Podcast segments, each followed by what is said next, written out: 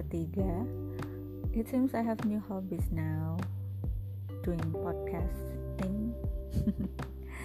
Um, nyambung ke podcast sebelumnya ya ke podcast kedua tentang kenapa mama jauh suka marah-marah. Di situ aku menyinggung tentang perbandingan mama Jawa dan mama Sunda. Kenapa cewek Jawa dan cewek Sunda itu sangat berbeda?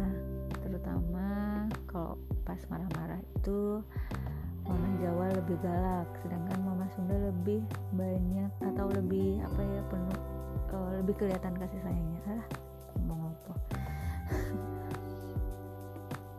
Ya karena uh, kemarin aku bilang kemarin tadi aku bilang kalau cewek Sunda itu mereka bisa lebih uh, demanding bisa bisa lebih loving their self gitu. Um, mereka bisa afford atau apa namanya standing for their self gitu. Dia berani dan um, bisa untuk uh, meminta atau menuntut laki-lakinya lebih memenuhi uh, kebutuhan dalam rumah tangga atau kebutuhan dia gitu. Yang menyebabkan uh, secara visual mereka tampak lebih cantik putih bersih dan secara psikis atau kepribadian mereka lebih soft, lebih lemah lembut, lebih nggak marah-marah. Jarang banget kan dia cewek Sunda marah-marah. Karena uh, psikis mereka stabil, maksudnya mereka nggak nggak dibandingin sama cewek Jawa ya, mereka punya lebih sedikit mungkin tekanan hidup kali ya, atau mereka bisa dibilang lebih happy gitu. nah terus yang menarik nih kan ada ada ya um, kalian pernah dengar um, mitos kalau cewek Sunda nikah sama cowok Jawa itu uh, nanti pernikahannya nggak langgeng lah atau uh, apa namanya nggak uh, akan bahagia lah atau apa. Nah kalau aku baca-baca di internet itu ya itu ada hubungannya sama sejarah atau folklore. Hmm, cerita di zaman Hayam Wuruk uh, konon itu hmm, si Hayam Wuruk ini jatuh cinta. Hayam Wuruk kan beliau dari Majapahit ya dari Jawa. Dan beliau jatuh cinta atau suka dengan uh, siapa ya? Pokoknya uh, Putri Sunda. Putri Sunda namanya siapa ya? Seri-seri namanya Dia Pitaloka nah uh, usut punya usut si siapa nih? Si uh, Hayam Wuruk kan sebelumnya uh, sebelumnya tuh kisah cinta ini kisah cinta. Story ini itu waktu Hayam Wuruk belum naik tahta ya. Nah terus hmm, si ayahnya dia ini yang orang Sunda ini si raja rajanya ya itu kan uh, apa namanya mereka memberanikan diri untuk melamar duluan si untuk melamar datang duluan ke tanah Jawa ke tanah Majapahit gitu. Walaupun sebenarnya it hurts their pride gitu. Karena sebenarnya kan kalau cewek gimana ya kayak um, kurang pas aja gitu kalau mungkin lamar duluan atau ngomong suka duluan. Tapi mereka tetap datang ke mana? Ke Majapahit buat menyatakan atau menyatakan lamaran gitu. Nah eh tapi sampai di Majapahit yang menemui atau istilahnya kayak yang uh, apa namanya menemui mereka itu si Gajah Mada. Gajah Mada ini apa ya kayak mungkin adipatinya gitu ya. Nah, si Gajah Mada ini mikir kalau si rombongan Sunda itu uh, datang ke pesanggerahan Bubat untuk menyerahkan diri ke Majapahit dan memberikan dia Pitaloka sebagai upeti. Padahal dari Sunda mereka inginnya uh, menjadi keluarga, bukan menyerahkan diri, bukan menyerahkan kerajaannya kayak gitu.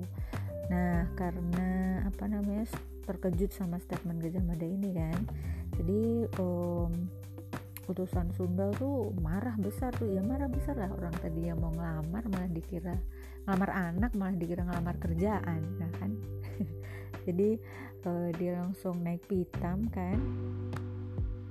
Terus uh, inti, intinya perang gitulah nah perang perangnya kan nggak seimbang ya. Orang si Sunda datang ke rumahnya lawan dan dia cuman dikit dan uh, intinya mereka kalah lah dan um, sadly si Dia Pitaloka ini dia bunuh diri sebagai tanda bela pati gitu terhadap apa kehormatan bangsanya gitu. Nah mengetahui ini si Hayam Buruk marah dan malu banget. Marah banget sama si Gajah Mada. Kok dia gitu sih? Padahal itu yang datang tuh cewek idamannya loh. Maksudnya um, pokoknya si Gajah Mada nih parah banget lah. Sebenarnya si Gajah Mada ini um, karena dia punya sumpah palapa itu ya yang mau menyatukan uh, negeri kayak gitu kan. Ya tapi mungkin caranya salah ya di sini.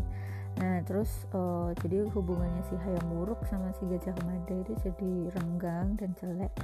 Nah terus uh, konon si Gajah Mada ini dihadiahi tanah Probolinggo sebagai hadiah sebagai hadiah sekaligus tempat pembuangan.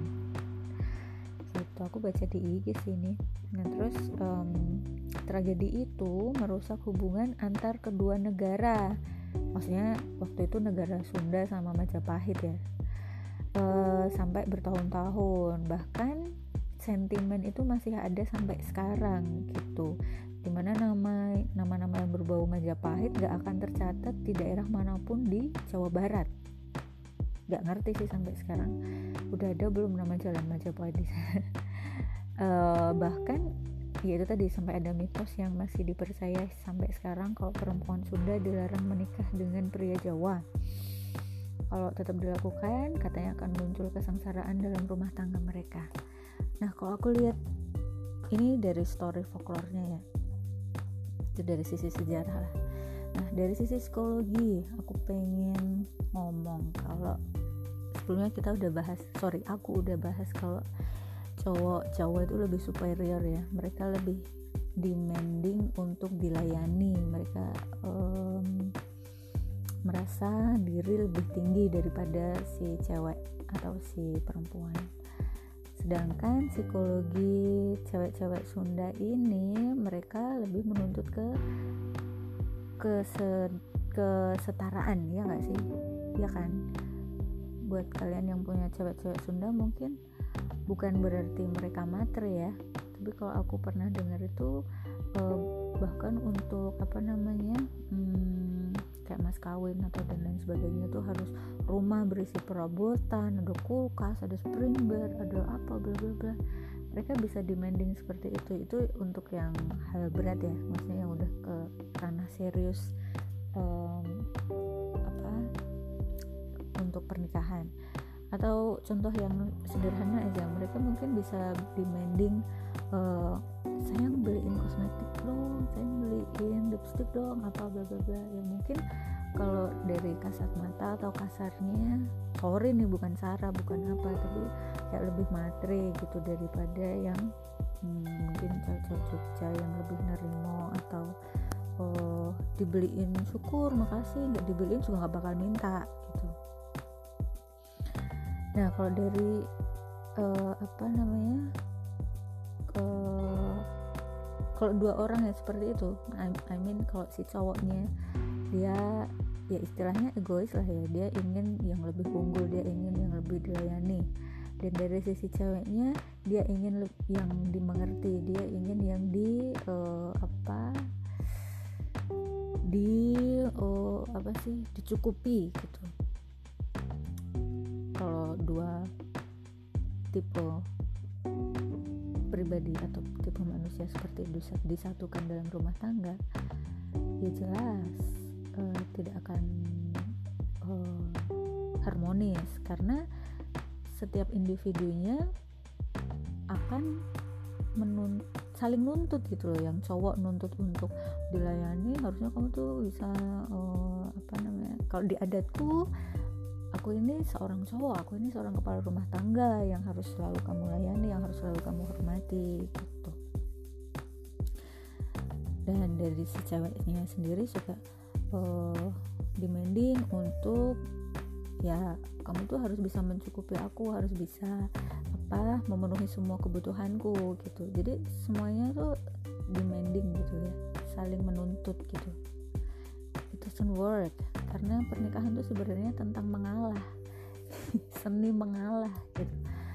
Kalau kalian wah sok-sokan baru nikah berapa bulan aja mau ngasih pasaran kayak gini. Tapi enggak tapi memang benar ini aku baca-baca juga dan dan pengalaman juga. Kalau hmm, kalian kalau kita nih ya yang mungkin pasangan muda saling uh, menuntut atau lebih mementingkan diri sendiri atau saling egois menempatkan diri lebih tinggi daripada yang lain tentu yang ada cuman berantem berantem berantem mulu. Kalau udah capek berantem diem diem diem diem sampai dingin sampai nggak enak lah suasana rumah tapi kalau kalian bisa saling ngerti bisa saling mengalah bisa saling introspeksi diri yang ada ya itu tadi. Keharmonisan kebahagiaan rasa cinta kasih and it makes your life happier daripada kalau kalian uh, demanding gitu ya jadi kalau biasanya aku gimana cara meredam emosi kalau misal uh, suami bikin salah atau bikin mangkel ya itu tadi. Pernikahan adalah seni mengalah. Jadi ya ngalah gitu. Ngalah lagi ngalah lagi nggak apa-apa. Kalau itu untuk kebaikan bersama kalau itu untuk kebahagiaan berdua nggak apa-apa. Kita harus siap buat mengalah karena sebenarnya kalau nikah itu bukan nyari bahagia ya. Kita justru kalau nikah itu untuk membagi kebahagiaan bukan untuk mencari kebahagiaan. Because what? Happiness will be doubled when it's shared. Kebahagiaan akan bertambah ketika itu dibagi atau diberikan ke orang lain. Bukan seperti matematika yang kalau dibagi justru akan berkurang tapi kebahagiaan itu akan bertambah ketika kita membaginya dengan orang lain. Seperti itu lah sok-sokan kali ya. Oh iya sama um, mau mengkutip uh, pun Bapak Untung Suropati Riningrat ya Bapak Kulo. Um, ketika terjadi pertengkaran ya kalau kita sudah mengambil yang jelek-jelek maka yang tertinggal adalah yang baik-baik. Waktu aku masih kelas 3 SMP apa ya pokoknya masih ya masih kecil lah. Belum ngerti itu istilahnya apa sih maksudnya ini. Tapi setelah aku um, setua ini baru sedikit-sedikit aku paham yang tadi ya blurry ini maksudnya apa sih. Tapi sekarang sedikit-sedikit sudah mulai clear kalau uh, aku bisa nangkep kalau misal terjadi suatu percekcokan atau permasalahan ketika kita sudah mengambil yang jelek-jelek kita maksudnya diri kita kita ambil jelek-jeleknya adalah oh, oke okay, aku mengakui kalau aku di situ punya kejelekan ini oh aku egois oh aku harusnya bisa lebih ngerti oh aku harusnya nggak demanding seperti itu. Maka yang tersisa adalah kebaikan kalau kita udah ambil yang jelek-jelek yang jelek-jelek itu untuk kita maka yang tersisa adalah kebaikan. Jadi ya kebaikan untuk semuanya. Keharmonisan kebahagiaan ketentraman.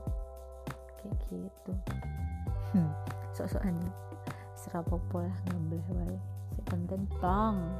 Kira. Wah, hmm, selalu aku tekankan kalau podcast ini sebenarnya bukan untuk siapa pun melainkan untuk diriku sendiri karena ini bagian dari healing proses ya jadi uh, aku perlu aku perlu mengeluarkan isi hati dan pikiran karena aku mengalami kesulitan kalau share sama orang lain gitu. padahal neng kini ya saja nih share ke ruang sama sama ngrungokke sapa lah ya mesti wong iso kucing eh gitulah. Mungkin kita bisa ketemu lagi di podcast keempat ya semoga. Sebenarnya masih ada beberapa random shot yang pengen aku share sih tapi ntar aja lah. Udah 15 menit dan udah waktunya tidur karena ini sudah jam 10 PM okay see you on the next podcast. Thank you for listening me and have a nice weekend everyone. Bye bye